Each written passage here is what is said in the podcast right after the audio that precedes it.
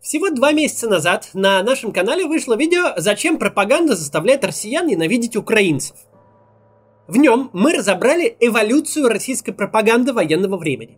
А именно, как изначальный тезис об освобождении украинцев от нацистской хунты постепенно трансформировался в идею войны России против всего украинского народа. В конце марта мы рассматривали две альтернативы. Мы надеялись, что спикеров с наиболее людоедскими высказываниями все-таки одернут. Ведь даже Сталин, согласно популярной байке, однажды ответил на излишнюю ретивость: «Уймись, дурак!». Но также мы допускали, что российская пропаганда пойдет дальше, по пути самых одиозных примеров из прошлого века. К сожалению, так и случилось. Уже через несколько дней после выхода нашего ролика в РИА Новости вышла программная статья под названием «Что Россия должна сделать с Украиной?». Автор там рассуждает о необходимости деукраинизации украинцев. Ну а вся статья – это целиком обыкновенный фашизм, который очень неуклюже маскируется под антифашизм. И вот, спустя некоторое время в эфире телеканала «Россия один» прямым текстом прозвучали слова о том, что часть украинского народа нужно вообще физически истребить. Даже было озвучено конкретное число – два миллиона человек. Вот эти вот два миллиона человек должны были либо уехать с Украины, либо должны быть денацифицированы. То есть быть уничтожены. Сегодня поговорим о том, как следует реагировать на такие высказывания и, главное, как им противостоять?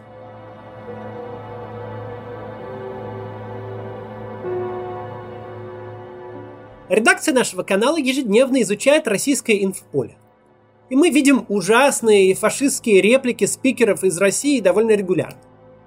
Почему же мы не цитируем их в каждом нашем видео? И если же мы все-таки приводим чьи-то высказывания, то стараемся хотя бы обосновать необходимость такого цитирования. Почему? Потому что не хотим уподобляться ни мусорным СМИ, ни пропаганде, которые практикуют не только прямую ложь, но и манипулирование правдой. Есть отличный пример подобной недобросовестной работы с информацией. Он не относится к политике, но очевиден для каждого россиянина. В две тысячи пятнадцатом году американский таблоид The Richest выпустил видео под названием «десять вещей, запрещенных в России». Оно набрало аж четыре с половиной миллиона просмотров. Из этого ролика вы можете узнать, что в России, оказывается, запрещено быть эмо и заниматься йогой. Представляете? Ну, допустим, эмо сейчас действительно сложно встретить на улицах российских городов, но не по причине их запрета. Однако йога-то в России не просто популярна, а очень популярна. Студии йоги можно найти и в Чечне, и в российских городах за полярным кругом. Ну а в центре областных столиц, вроде Пензы, такие студии попадаются через каждые пятьсот метров. Откуда же издание The Richest вообще взяло, что йога в России под запретом? Оказывается, в две тысячи пятнадцатом году в Нижневартовске Ханты-Мансийского автономного округа местные чиновники с какого-то бодуна решили запретить занятия йогой в учреждениях, находящихся в подчинении города. Да, это достоверный факт. Но The Richest преподнес этот факт для иностранной аудитории таким образом, будто йога запрещена по всей России. А это прямо противоположно действительности. Что очевидно для каждого россиянина, который просто ходит по улицам и смотрит на вывески, видит рекламу йоги повсюду. Для иностранца же, который по российским городам не ходит, информация о запрете йоги в России прозвучит убедительно. Ничего не напоминает? А российские пропагандисты изучают Украину буквально под микроскопом. Они выуживают из всего информационного потока только нужные им события, факты и высказывания. Используя эти крупицы правды, пропаганда в итоге создает абсолютно ложную картину. Это классика пропаганды. Не врать, а нужным образом подбирать и комментировать факты. Так, локальные уличные акции украинских националистов, которые почти не отличаются от шествия российских ультраправых, в фокусе российских телекамер превращаются в грандиозное движение, в котором участвует чуть ли не каждый второй житель Украины. До войны стандартный разговор киевлянина и зрителя российского телевидения выглядел примерно так. «Слушайте, у вас там бандеровцы по улицам маршируют?» «Слушай, я вот живу в Киеве и ни одного не встретил». «Да что ты мне врешь, у нас по телевизору эти бандеровские марши целыми днями показывают». Другой хороший пример. восемнадцатого марта этого года министр иностранных дел России Сергей Лавров в своем большом интервью для обоснования необходимости денацифицировать Украину напомнил о высказываниях украинского политика Олега Тягнибока. Тягнибок – это националист, который выступал за дерусификацию своей страны. Лавров преподнес эти слова следующим образом. Цитирую. «Идея изгнания русских с Украины занимает мысли политиков этой страны». Но спрашивается, а кто такой вообще этот Олег Тягнибок, что до него снисходит аж целый министр иностранных дел России? Центр Симона Визенталя внес этого политика в топ десять антисемитов мира. Это лидер украинской праворадикальной партии «Свобода». Звучит вроде бы солидно. Но мы заходим на сайт Министерства юстиции Украины и видим, что «Свобода» — это одна из трёхсот шестидесяти пяти украинских политических партий, имеющих официальную регистрацию по состоянию на двадцать первый год. А сколько депутатов от партии «Свобода» заседает в парламенте Украины? Один депутат из четырёхсот пятидесяти. Причем это не сам Олег Тягнибок совсем, а его однопартийка Оксана Савчук.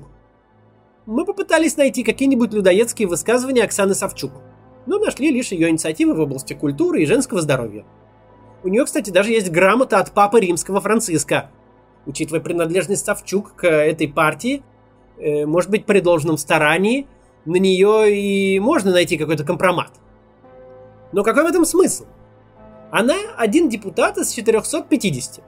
Это ноль целых двадцать две сотых процента от всей Верховной Рады Украины. Именно столько националистов сейчас заседает в украинском парламенте. Но с точки зрения российской пропаганды, какие-то там высказывания лидера одной из трёхсот пятидесяти с лишним партий в Украине является основанием для войны.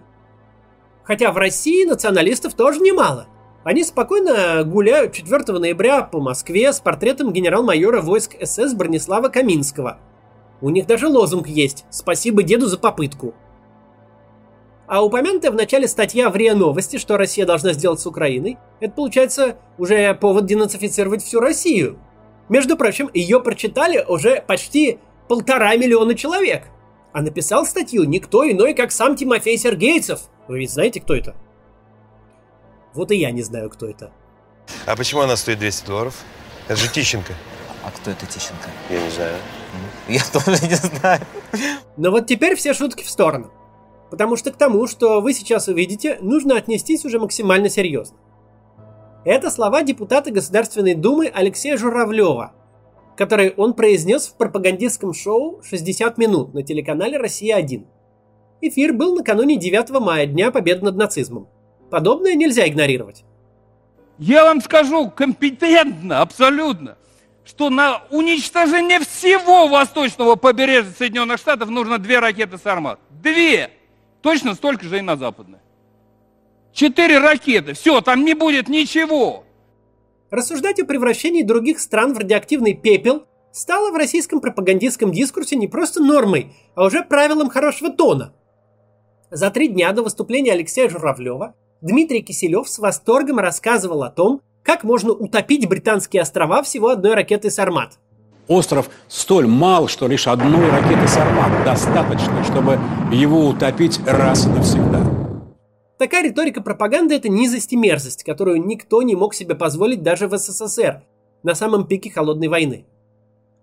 Но оставим пока Киселева, потому что дальше будет хуже. сорок процентов украинцев против сносения памятника Великой Отечественной войны. сорок процентов. А тридцать шесть процентов, ну, как бы нейтрально.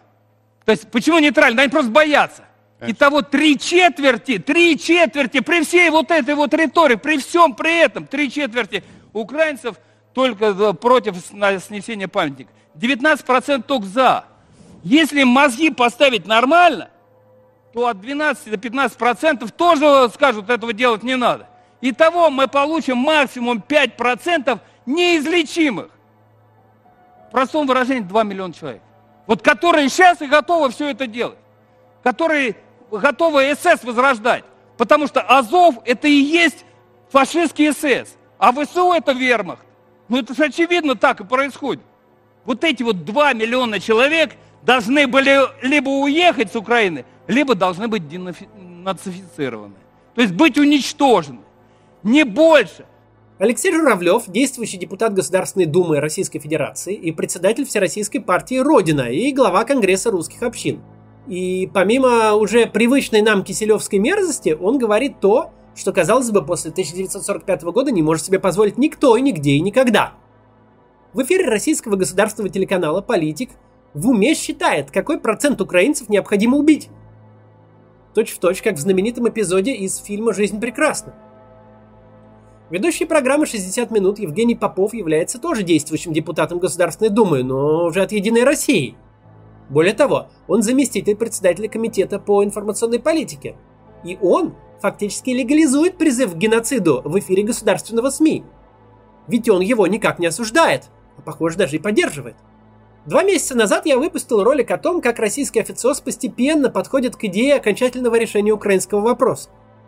И вот теперь в разговоре двух депутатов эта идея получила свое оформление. «Нам необходимо уничтожить два миллиона граждан Украины», — говорят они. А комиссия Госдумы по вопросам депутатской этики, например, до сих пор никак на это все не отреагировала. Как будто это нормально. Как будто для России это часть здоровой политической дискуссии. Одно из обоснований войны – это якобы протеснение русского языка со стороны украинских властей. Давайте посмотрим на уважение к языковым правам граждан самой России. Сейчас будет фрагмент из выступления другого российского депутата, покойного Владимира Жириновского. Сразу скажу, что никакие оправдания типа «камон, это же Жириновский» не принимаются. Это вам не Тягнибок. Жириновский до самой смерти был лидером большой парламентской партии и членом Государственного совета Российской Федерации. Он полный кавалер ордена за заслуги перед Отечеством, обладатель орденов почета и Александра Невского и еще немыслимого количества всевозможных наград. И вот, что такой заслуженный человек говорит о языковых правах одного из народов России. Я в Карелии был, зашел в книжный магазин «Русско-Самоа», словарь. «Русско-Самоа», «Самоа», малый такой народ. Тираж, смотрю, три тысячи экземпляров. Спрашиваю, а сколько носителей языка? Кто их всего? Говорит, пятьсот человек. Для кого еще две с половиной тысячи выпустили? Для чего? Для Макулатура. Для То есть издевались над, нашей, над нашим бюджетом. Побольше дадим. Посчитайте, сколько этих носителей. Вы хоть раз видели этого Самоа в жизни? Я никогда его не видел. семьдесят лет я езжу в Мурманскую область. Никакого Самоа я не видел. То есть это издевательство, извращение. Мы пошли по пути всем все, кроме русских. Вот всем все раздали и Россию потеряли. Дважды.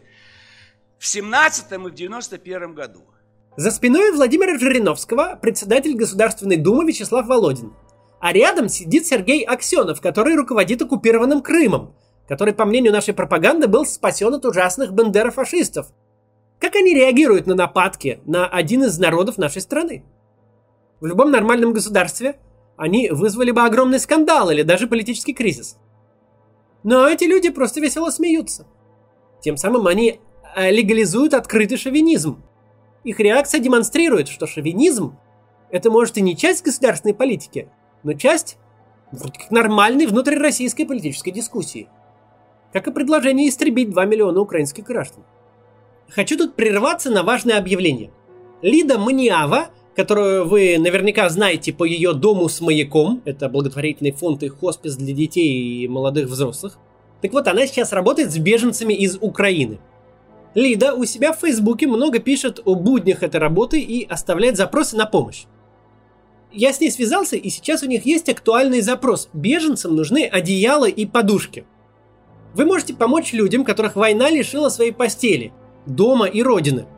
Купите подушку и одеяло и привезите в хоспис на Долгоруковской улице, дом тридцать в Москве. Можно э, купить в каком-нибудь интернет-магазине подушку и одеяло и прислать их с курьером.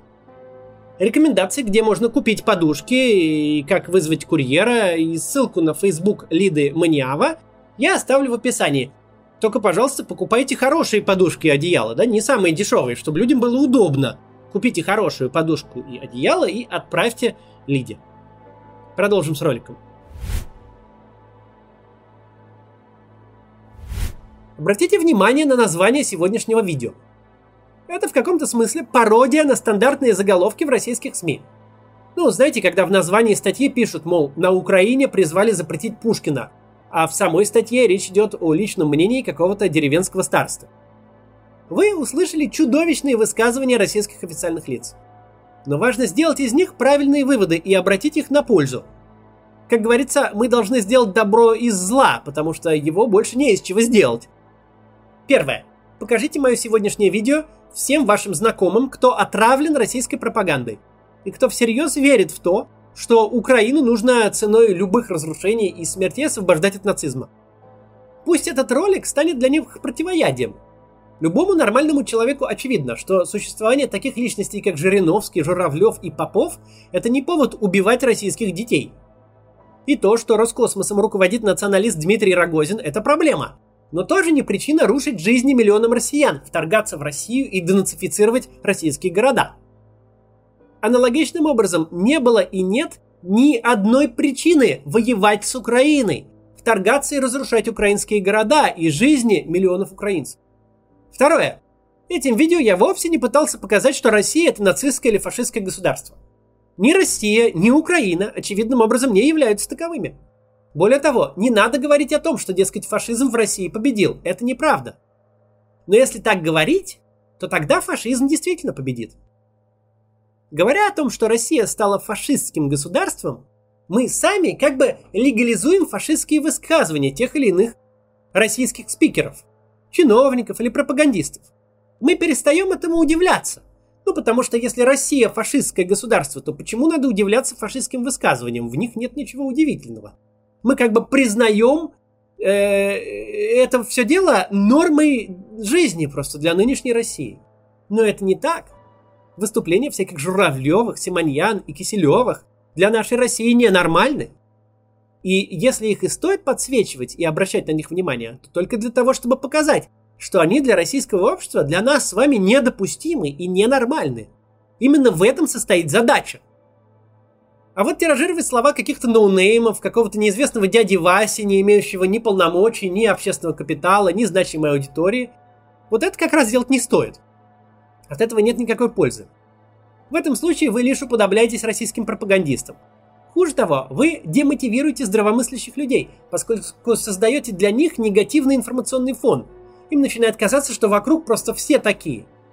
Вместо этого лучше распространите позитивную информацию. Например, видео с простой бабушкой, которая выступает против войны. Таких бабушек и дедушек гораздо больше, чем кажется. Скажите, пожалуйста, как вы относитесь к войне с Украиной? Очень плохо. С российской стороны очень плохо, что они развязали войну. Очень. Что Россия развязала войну. Очень плохо, очень. Это очень печально будет для нас. Мы приграничная зона, тем более. Это очень неправильно. Со стороны нашего правительства очень неправильно. От всех нас требуется вдумчивая работа. С одной стороны, необходимо постоянно подчеркивать, что ненормальные заявления российских официальных лиц и пропагандистов являются ненормальными. Нельзя им позволить стать нормой. Нельзя перестать этому удивляться. Нельзя перестать с этим спорить. Нельзя начать говорить: «Ну, это Россия, тут все так». С другой стороны, разносить повсюду цитаты каждого мелкого негодяя тоже не стоит. Это никому не пойдет на пользу. Сейчас мы находимся в очень низкой точке. По шкале ненормальности мы уже достигли того значения, где официально предметом национальной гордости провозглашено не то, что Россия может создать, а то, что Россия может уничтожить. Это полное безумие. На днях главной новостью в Великобритании было открытие новой ветки лондонского метро – Элизабет Лайн. Линия названа в честь королевы. В церемонии открытия принимала участие сама Елизавета вторая. А в это время Дмитрий Киселев с гордостью рассказывал о том, что мы можем затопить все британские острова вместе со всеми линиями лондонского метро одним сарматом. Ситуация гораздо хуже, чем в знаменитой рекламе, которая к тому же еще и не совсем грамотная. Улетели. В тысяча восемьсот шестьдесят первом году в Лондоне была пущена первая линия метрополитена, а в России отменено крепостное право. Александр второй, всемирная история, банк, империал. Как бы ни было сейчас тяжело, ни в коем случае не отчаивайтесь. Надо быть спокойным и упрямым. Украинцы ведь не отчаивались, когда российские войска полукольцом окружили Киев. А сейчас по всей Киевской области уже нет ни одного российского оккупационного солдата. И у нас в России земным компасом должна быть надежда. Для нее даже есть основания. На днях социологическая служба Russian Field провела новое исследование, которое, кстати, финансируется из одного из наших чатов сторонников. Так вот, согласно нему, половина россиян получает альтернативную информацию о войне в Украине, а половина не получает. Среди тех, кто э, альтернативную информацию получает, шестьдесят процентов хотели бы э, отменить так называемую специальную военную операцию. А среди тех, кто с альтернативной точки зрения не знаком, желающих отменить спецоперацию почти в два раза меньше, тридцать шесть процентов. Хотя, кстати, и это тоже немало. Это исследование показывает прямую зависимость настроений людей от их ознакомленности с альтернативной информацией. Оно же показывает огромный потенциал для работы с людьми. Половина из них попросту не знакома с источниками, представляющими противоположное мнение. А значит, наша задача – показать им это мнение. Поэтому нужно аккуратно обращаться с негативной информацией, не становиться по неосторожности добровольным помощником российской пропаганды. И очень важно максимально распространять позитивные антивоенные высказывания, чтобы нормализовать наше информационное пространство и устранить перекос в сторону милитаризма. Каждый человек, который пишет на русском языке, где бы он ни находился, является участником информационной войны. Вне зависимости от того, осознает он это или нет, он кладет свою гирьку на ту или иную чашу весов. На одной чаше продолжение войны и убийственные попытки российской армии достичь в ней хоть какого-то результата и в целом поддержка Путина, а на другой чаше скорейшее завершение боевых действий, от которых массово гибнут как украинские граждане, так и российские солдаты. Перевес в ту или иную сторону зависит от внутриполитического общественного запроса в России. На этот запрос прямо сейчас влияет каждый из нас. Самый реальный сценарий окончания этой войны и выхода российских войск с Украины – это потеря в России этой войной общественной поддержки. Как только это прекратится, так сразу вести войну дальше станет намного сложнее, чем сейчас. Каждому из нас следует осознавать меру своей ответственности. Не стоит взваливать на себя непосильно большую ношу, это приведет лишь к усталости и разочарованию от отсутствия немедленного результата. Но и сбрасывать с себя всю ответственность тоже нельзя. Понятие гражданского долга в нашей стране немного затаскано, однако сам гражданский долг никто не отменял, он есть у каждого. И нам с вами, всем, кто смотрит такие видео, всем, кто ведет свои социальные сети или какие-либо медийные ресурсы на русском, нужно делать все возможное, чтобы переубедить россиян, чтобы сделать так, чтобы они перестали поддерживать эту войну. В конце наша любимая рубрика под названием «Есть один хороший фильм». Так вот, есть один хороший фильм. Андрей Рублев. Главный герой живет посреди средневековой грязи и жестокости, где беспринципные князья ведут опустошительные э, междоусобные войны. Иконописец Андрей Рублев очень остро чувствует свою ответственность за мир вокруг себя. Но из-за этого он взваливает на себя слишком большой груз. С помощью своего искусства он хочет здесь и сразу изменить людей, привести в порядок все нормы жизни. Разумеется, ничего у него не выходит. Он надрывается и отчаивается.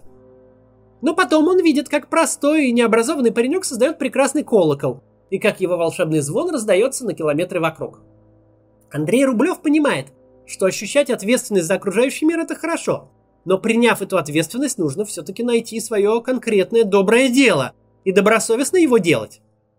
Делать все возможное, несмотря на то, что один человек сразу все не изменит. А главное, мы ведь не одиноки, нас много. Знаменитый фильм Андрея Тарковского заканчивается чудесной фразой «Мы пойдем с тобой вместе, ты колокола лить, а я иконы писать». Давайте вместе противостоять наступлению Средневековья, защищать, утверждать и распространять человечность и нормальность. У кого-то лучше получается колокола лить, то есть давать людям возможность услышать что-то хорошее и правильное. У других лучше выходит иконы писать, то есть визуализировать полезную информацию. У третьих еще что-нибудь получается хорошо. Пойдем вместе. До завтра. Вот и пойдем мы с тобой вместе. Ты колокола лить, я иконы писать. Пойдем в Троицу. Пойдем вместе. Какой праздник для людей. Какую радость сотворила, а еще плачет. Ну все, и все. Будет. Будет.